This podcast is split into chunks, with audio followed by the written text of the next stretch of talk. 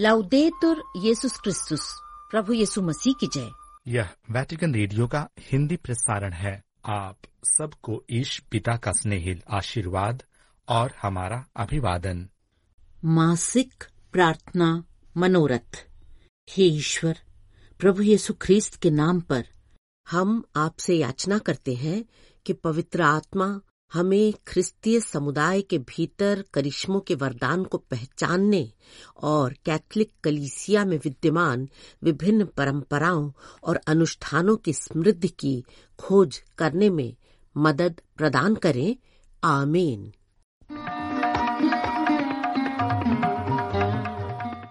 नमस्कार श्रोताओं, आज के प्रसारण में प्रस्तुत है कलिसियाई दस्तावेज़ एक अध्ययन भक्ति गीत एवं समाचार कार्यक्रम प्रस्तोता है फादर संजय दिलीप एक्का और सिस्टर उषा मनोरमा तिर्की।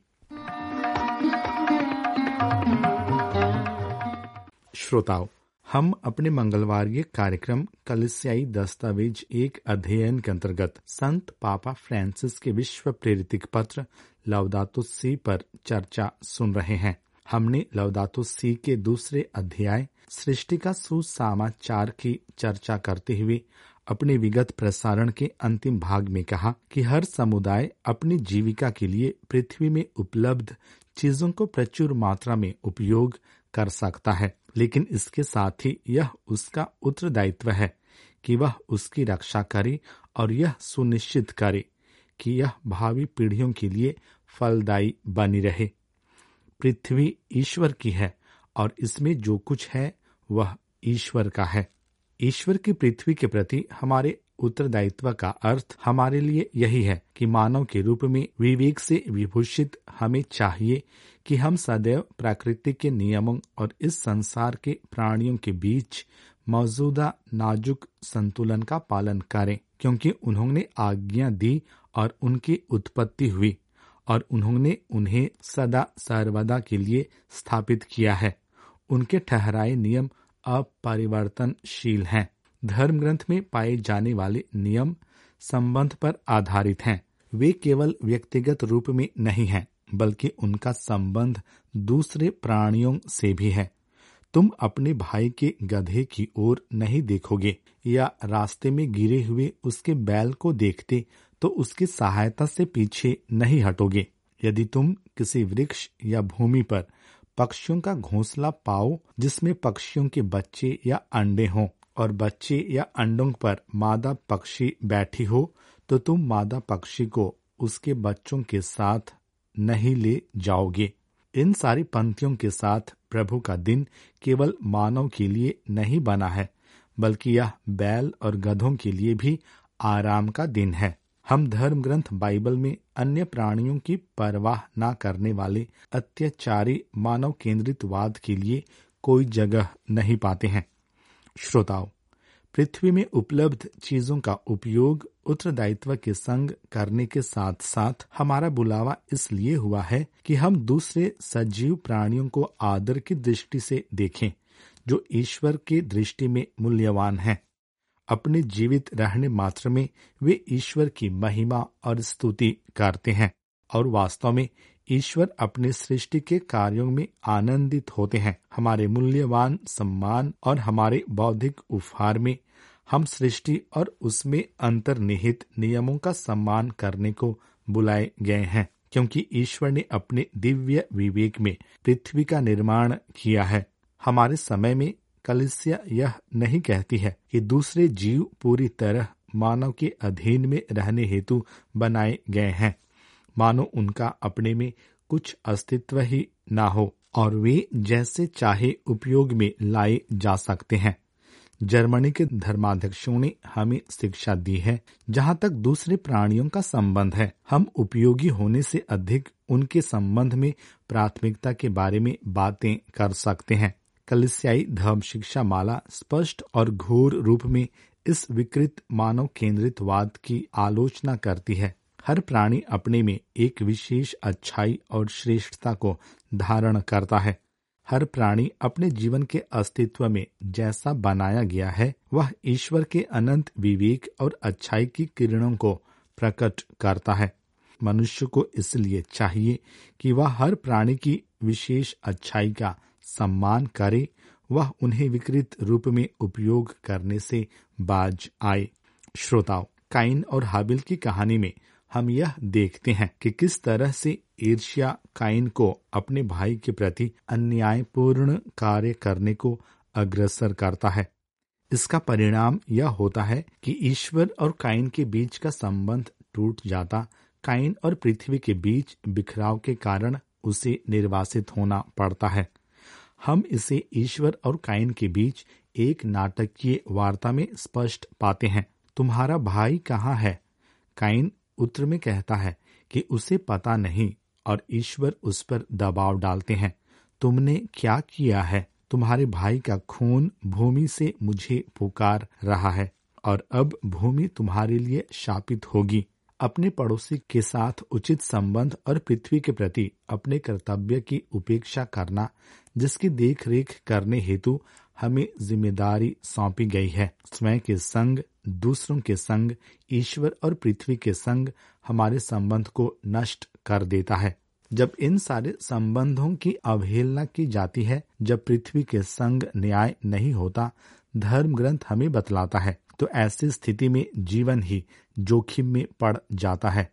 हम इसे नूह की कहानी में देखते हैं, जहाँ ईश्वर पूरी मानवता को खत्म करने की चेतावनी देते हैं, क्योंकि वह न्याय और शांति की स्थापना में अपने उत्तरदायित्वों में निरंतर असफल रहता है।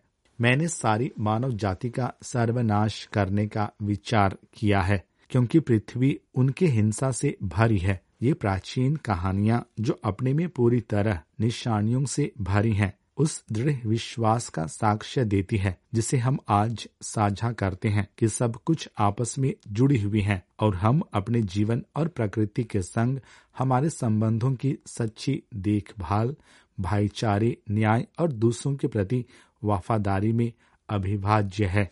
श्रोताओं, यद्यपि मानव की दुष्टता पृथ्वी पर भर गई थी और ईश्वर अपने में इस बात के प्रति खेद प्रकट करते हैं कि उन्होंने मनुष्य का निर्माण किया। इन सारी चीज़ों के बावजूद वे नूह के द्वारा, जो अपने में न्याय और निष्ठावान रहा, मुक्ति के मार्ग को पुनः खोलने का विचार करते हैं।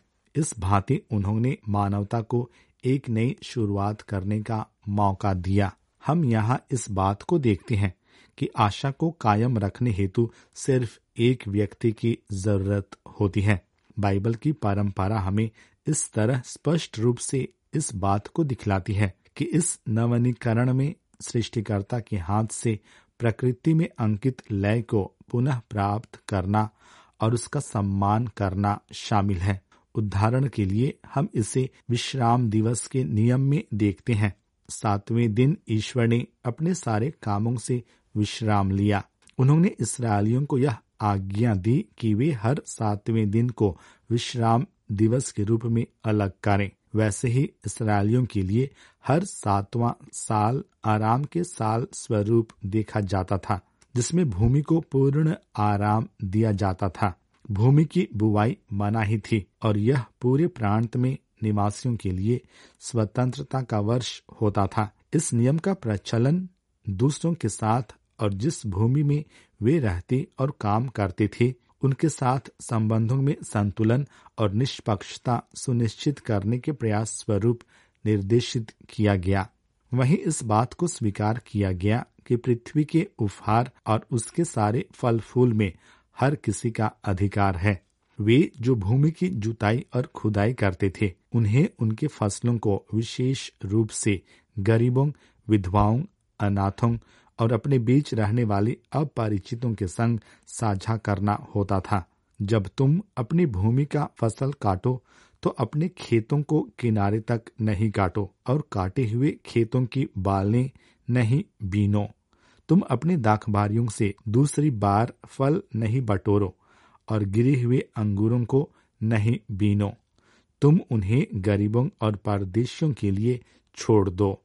श्रोताओं हमने अपने मंगलवार कार्यक्रम कलिसियाई दस्तावेज़ एक अध्ययन के अंतर्गत संत पापा फ्रांसिस के विश्व प्रेरित पत्र लवदातु सी की चर्चा सुनी।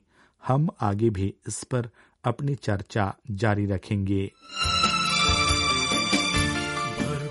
जीवन तेरे लिए। भरपूर जीवन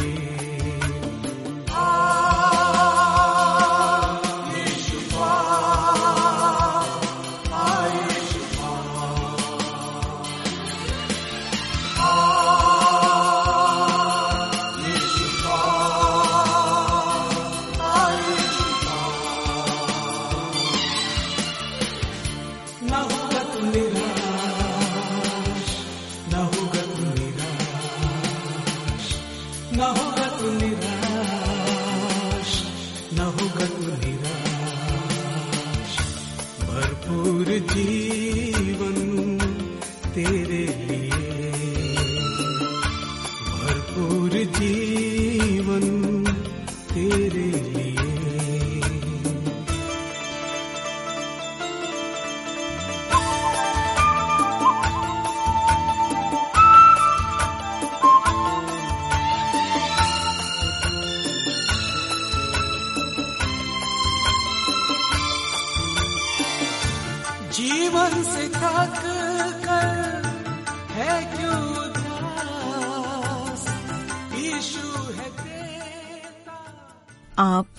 वैटिकन रेडियो से हिंदी प्रसारण सुन रहे हैं। लीजिए प्रस्तुत है समाचार।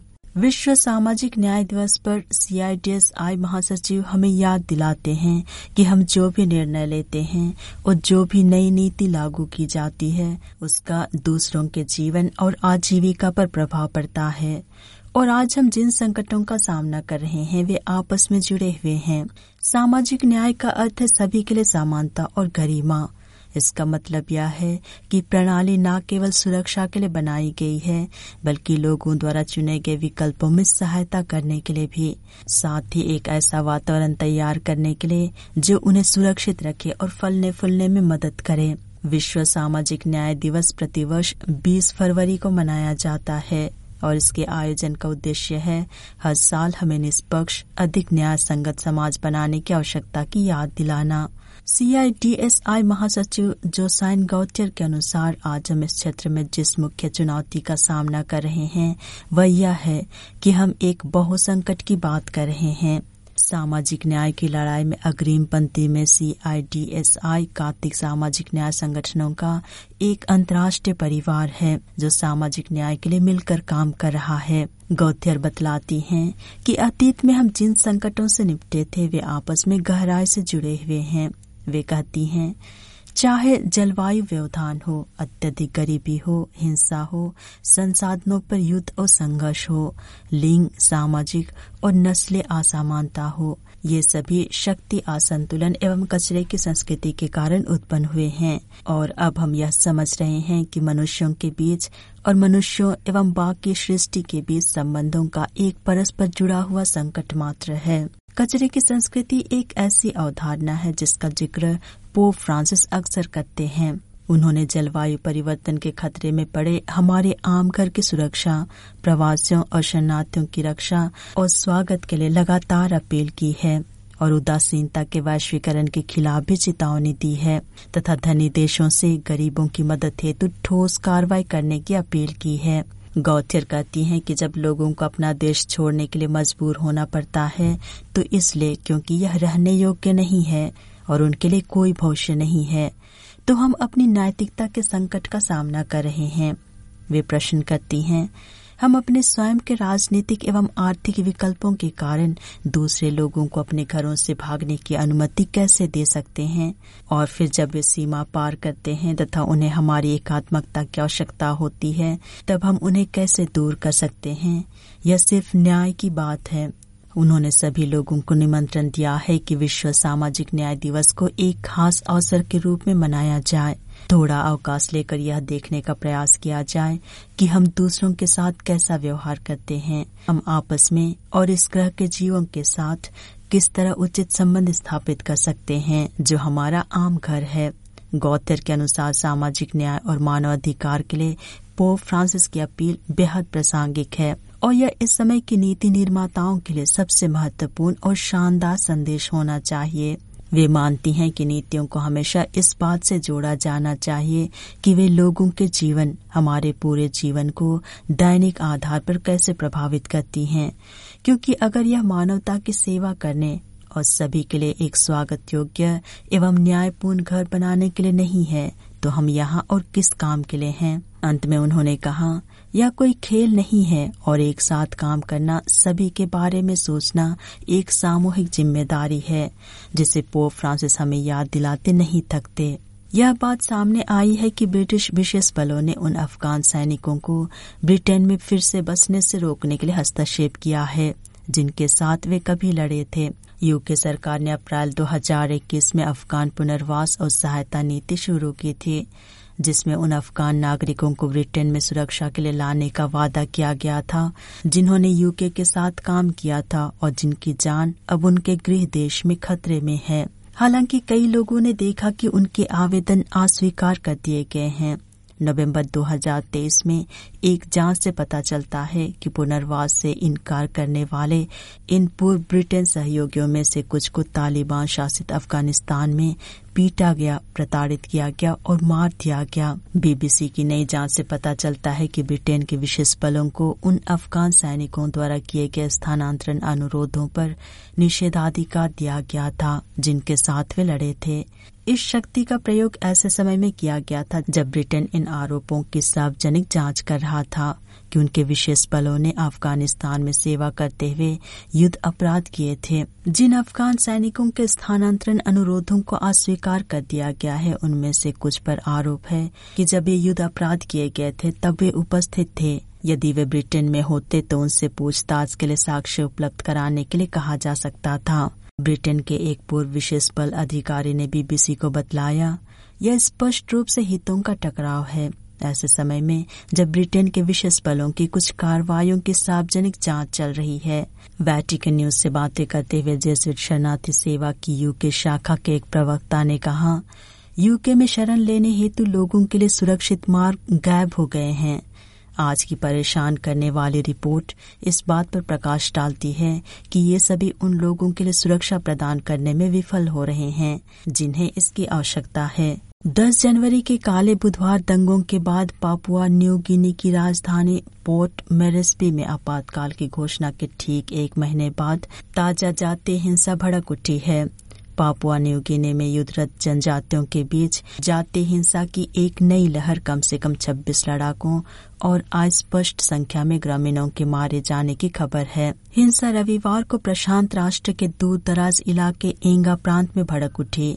2022 के चुनाव के बाद से तनाव बढ़ गया है, जिसमें पापुआ और न्यू गिनी यूनियन पार्टी के मौजूदा प्रधानमंत्री जेम्स मरापे की पुष्टि हुई है और पिछले साल आदिवासी लड़ाई में कई लोग मारे गए।